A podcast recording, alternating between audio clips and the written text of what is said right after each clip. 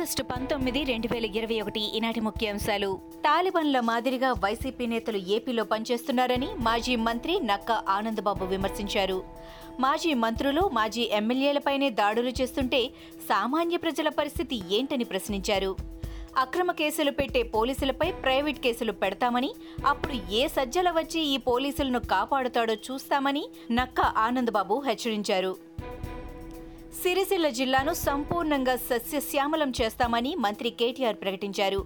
ప్రతి అంగుళం భూమికి సాగునీరు అందించే దిశగా ప్రయత్నం చేస్తున్నామని అన్నారు. జిల్లా సాగునీటి ప్రాజెక్టులు ప్రతిపాదనలపై హైదరాబాద్లో సమీక్ష నిర్వహించారు. ఏపీలో సెంట్రలైజ్డ్ అవినీతి జరుగుతోందని బీజేపీ నేత కన్నా లక్ష్మీనారాయణ అన్నారు. యాభై ఏళ్ళలో ఇలాంటి అవినీతి ఎక్కడా చూడలేదని అన్నారు. ప్రభుత్వ విధానాలను వ్యతిరేకిస్తే పోలీస్ కేసులు పెడుతున్నారని మండిపడ్డారు. రెండు వేల ఎనిమిదిలో వైఎస్ఆర్ తెచ్చిన ఆన్లైన్ జీవోల విధానాన్ని జగన్ నిలిపివేశారని రహస్య పాలన నడపాలని చూస్తున్నారని కన్నా మండిపడ్డారు. వాసాల మర్రిలో దళిత బంధు అమలుపై హైకోర్టులో విచారణ జరిగింది. వాచ్ వాయిస్ ఆఫ్ పీపుల్ సంస్థ దళిత బంధుపై హైకోర్టులో పిల్ ఫైల్ చేసింది. నిబంధనలు ఖరారు చేయకుండానే నిధులు విడుదల చేశారని కోర్టు దృష్టికి పిటిషనర్ తెచ్చారు. నిబంధనలకు సంబంధించిన జీవో వెబ్సైట్లో లేదని తెలపడంతో జీవోలన్నీ ఇరవై నాలుగు గంటల్లో వెబ్సైట్లో పెట్టాలని ప్రభుత్వాన్ని హైకోర్టు ఆదేశించింది. వైఎస్ వివేకానందరెడ్డి హత్య కేసు విచారణలో కడప ఎంపీ అవినాష్ రెడ్డి తండ్రి వైఎస్ భాస్కర్ రెడ్డిని సిబిఐ మరోసారి విచారించింది. భాస్కర్ రెడ్డి సోదరుడు వైఎస్ మనోహర్ రెడ్డిని కూడా మరోసారి సిబిఐ బృందం ప్రశ్నించింది. అదే సమయంలో కడపలో సిబిఐ అధికారులను వివేక కుమార్తె సునీత కలవడం ఆసక్తికరంగా మారింది. ఏపీలో స్కూల్ నడుపుకునే ఇద్దరు టీచర్ దంపతులు ఆత్మహత్య చేసుకోవడానికి కారణం ఎవరంటూ నిలదీశారు ఎంపీ రఘురామ. అమ్మ ఒడికి ఇచ్చిన డబ్బులు నాన్న బుడ్డీకి వెళ్తున్నాయని రకరకాల స్కీములు తీసుకొచ్చి ఇలాంటి వారి జీవితాలతో ఆడుకోవద్దని అన్నారు.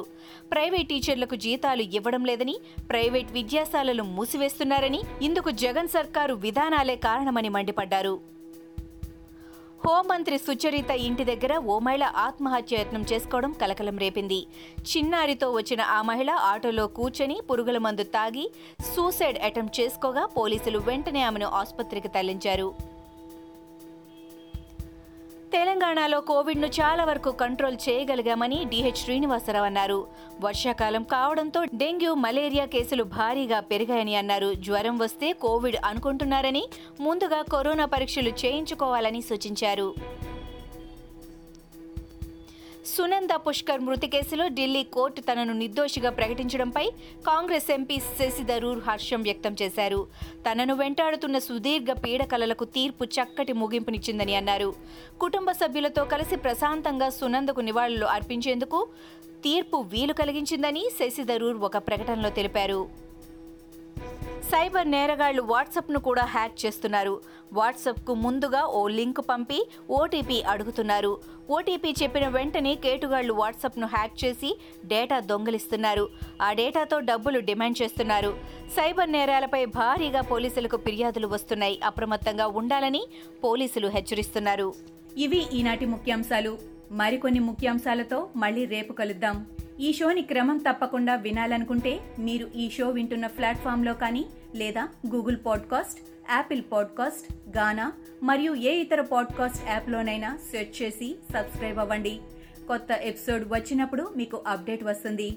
అంతవరకు సెలవు. నమస్కారం.